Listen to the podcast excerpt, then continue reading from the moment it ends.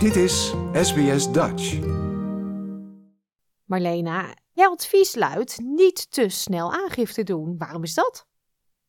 Uh, ieder jaar uh, geeft de ETO het advies om niet te snel aangifte te doen. Dat heeft de reden dat um, er een data matching procedure op de achtergrond speelt. En de ETO die deelt natuurlijk data met um, Department of Immigration, met Department of Human Services en andere afdelingen. Maar ze krijgen ook internationaal heel veel informatie binnen. Ze krijgen informatie binnen van banken, financiële bedrijven, van werkgevers. Dus er komt aan alle kanten informatie binnen in deze periode. En als uh, iemand te vroeg aangifte doet, dan kunnen we er eigenlijk niet van uitgaan dat de aangifte compleet is, omdat we niet kunnen controleren of de informatie die de klant heeft ingediend bij ons, of dat dezelfde informatie is die de ETO in het archief heeft. Als we iets langer wachten, ongeveer anderhalf maand of zo, doorgaans tussen eind juli, eind augustus, hebben we meer zekerheid dat de informatie compleet is. Maar als we kijken bijvoorbeeld naar uh, grotere bedrijven waar uh, mensen bijvoorbeeld investeringen hebben, zoals aandelen, dan kan het zijn dat de informatie pas in september beschikbaar komt. En als je dan te vroeg aangifte moet doen, dan kan het of zijn dat je verplicht bent om een correctie in te dienen, of de ETO doet een controle en uh, doet dan een automatische correctie van je aangifte. Ja, dus het boekjaar eindigt wel op uh, ehm, 1 juli, of dan begint het nieuwe boekjaar eigenlijk. Maar zij hebben nog even tijd nodig om alle gegevens te verzamelen en waar ze dan mee aan de slag kunnen. Ja, en sowieso moeten we ook rekening houden met het feit dat de kwartaalaangifte voor bedrijven voor uh, het vierde kwartaal, dat die pas eind augustus, 28 augustus, uiterlijk ingediend moeten zijn. Dus als een bedrijf een kwartaalaangifte voor de periode uh, maart tot en met 30 juni moet doen, en deze is nog uh, voor eind augustus, dan kan het zijn dat er in die kwartaalaangifte belangrijke informatie nog niet aan de ETO is gedeclareerd. Dus wij hebben dan eigenlijk heel weinig overzicht in wat de ETO in het archief heeft. En wij zijn wel verplicht om te kijken naar hè, wat dient de klant in en wat heeft de ETO in het archief. Dat helpt natuurlijk ook met het uh, verminderen van het risico van een controle.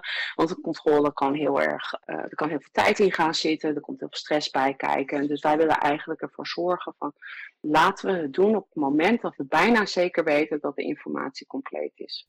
Ja, nou hebben belastingdiensten zowel in Nederland als in Australië altijd ieder jaar andere focuspunten. Waar richt de ETO zich dit jaar op? Nou, de ETO richt zich ieder jaar op werkgerelateerde kosten. Dit jaar, een van de grote veranderingen is de working from home expenses. Dus 80% COVID-percentage, dat uh, hebben ze afgelast. Het is nu 67 cent per uur dat je thuis hebt gewerkt. In voorgaande jaren moest je vier weken lang je uren bijhouden. En dat was dan representatief voor het hele financiële jaar. Dit jaar zegt de ETO: nee, dat gaan we niet langer accepteren. Als je thuiswerkkosten wilt aftrekken, dan moet je het hele jaar lang dus je uren bij gaan houden en anders mogen we het niet aftrekken. Dus dat is wel heel belangrijk en de focus van de ETO gaat ook inderdaad liggen op het controleren van dat soort kosten. Um, de ETO heeft gerapporteerd dat er iets van 6 of 7 biljoen aan te veel werkgerelateerde kosten wordt geclaimd. Dus dat is wel iets waar ze uh, heel streng naar gaan kijken. Uh, twee andere. Maar wacht even, hè, over die uren, dat is wel een beetje lullig. Want uh, dat zeggen ze dan nu, maar dat moeten mensen dat nu nog met terugwerkende kracht gaan achterhalen of gaan, helemaal gaan uitwerken? Ja, feitelijk wel. Dit is in maart dit jaar, geloof ik, uh, in het nieuws gekomen dat dit een, een, verplichting zou worden. Dus het is ook nog, nog vrij recentelijk bekend. De ETO is van mening dat doorgaans de Australische bevolking heel goed is in het bijhouden van hun huren. Dus dat het om die reden geen probleem hoeft te zijn. Oké, okay. nou, je wilde nog twee andere punten noemen. Ik onderbrak je, sorry. Geen probleem. twee andere belangrijke punten is natuurlijk de cryptocurrencies. Uh, dus enige activiteit met uh, het wisselen van cryptomunten of je crypto wallet leegtrekken wat dan ook. Dat zijn allemaal capital gains evenementen. Dat moeten we meepakken. Of je nou wel of geen winst hebt gemaakt, maakt niet uit. Je bent verplicht om het te declareren. We horen heel veel mensen die zeggen: ja, maar is het wel de moeite waard? Ik heb 200 dollar eraan verdiend. Um, een boete krijgen voor uh, het weghouden van belangrijke informatie uit je aangifte. Die is vele malen hoger dan die 200 dollar. Dus absoluut, het is wel de moeite waard. De um, crypto-platforms die je tegenwoordig allemaal hebt, allemaal digitaal. En die delen ook met verschillende belastingautoriteiten in de wereld informatie. ETO weet al dat je gehandeld hebt in crypto. Dan moeten we gaan kijken van, is dit gewoon een capital gains evenement? Is dit gewoon inkomsten-uitgaven geweest? Of heb je dit bedrijfsmatig gedaan? Um, de verwerking daarvan is net iets anders, dus het is wel heel erg belangrijk dat je goed je documentatie bewaart, dat je je crypto tax reports hebt um, en dat je communiceert, tijdig communiceert met je accountant, zodat we zoveel mogelijk uit die aangifte kunnen halen en deze correct kunnen verwerken.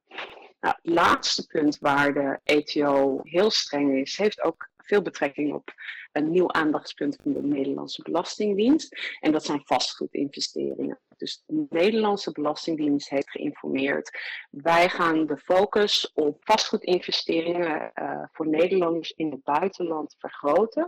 Dus Nederlanders die permanent of, of meerdere jaren in het buitenland wonen, die moeten een C-biljet aangifte doen als buitenlands belastingplichtige over die Nederlandse woning in Australië, als je permanent resident of citizen bent, ben je ook verplicht om huurinkomsten uit die Nederlandse woning te gaan declareren.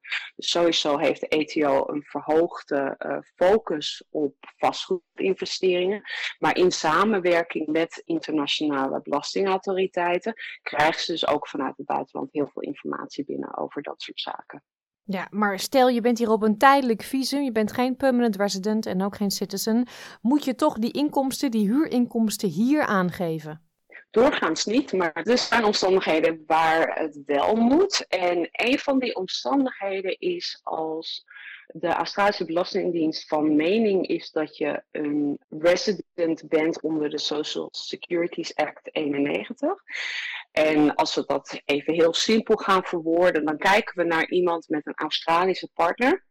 Dus als je een Australian spouse hebt, en dat, die spouse die, dat kan een permanent residency visum houder zijn, of dat kan een iemand met Australische nationaliteit zijn. Als jouw partner onder die Social Security Act een resident is, dan word jij ook zo behandeld. Dus in dat geval, ja, dan heb je inderdaad wel een tijdelijk visum, maar dan ben je wel verplicht om wereldwijde inkomsten te declareren in Australië. In alle andere gevallen, doorgaans, wordt dat dan vrijgesteld. Oké, goed om te weten. Uh, je zei net al, de Nederlandse Belastingdienst, die focust zich dus ook op Nederlanders in het buitenland met een huis in Nederland. Ja. En waar letten ze dan op? Of ze wel aangifte doen. Dus heel veel Nederlanders die naar het buitenland zijn vertrokken, die uh, hebben zoiets van, nou ja, ik uh, ben naar Nederland dus ik ga geen aangifte meer in Nederland doen. Onder het belastingverdrag heeft Nederland het eerste recht op het belasten van vastgoed wat in Nederland aanwezig is. En dan kan het andere land, en Australië in dit geval, kan ook zeggen van nou ja, wij mogen dat openlasten. En of Australië dat doet, dat is dan afhankelijk hè, van die resident status, waar we het eerder over hebben gehad. Maar Nederland heeft het eerste recht. Dus doorgaans als iemand vanuit Nederland naar Australië of naar een ander land verhuist, en die heeft bijvoorbeeld een eigen woning in Nederland, die gaat hij daarna verhuren, dan verhuist die eigen woning van box 1 naar box 3. Dus dan kijken we naar een waardebelasting. In sommige gevallen dan blijft die eigen woning onder box 1 staan, maar, maar, dan gaan we er eigenlijk vanuit dat iemand alleen maar voor een tijdelijke periode in het buitenland is en dat hij weer terugkomt naar Nederland. En in dat geval moeten we wel kijken naar huurinkomsten in Nederland voor de Nederlandse belastingaangifte. Het blijft altijd uh, lekker ingewikkeld. Hè? Gelukkig zijn er mensen zoals jij die hier werk van hebben gemaakt en die het allemaal prachtig kunnen uitleggen. Dankjewel Marlene. Geen probleem. Like, deel, geef je reactie. Volg SBS Dutch op Facebook.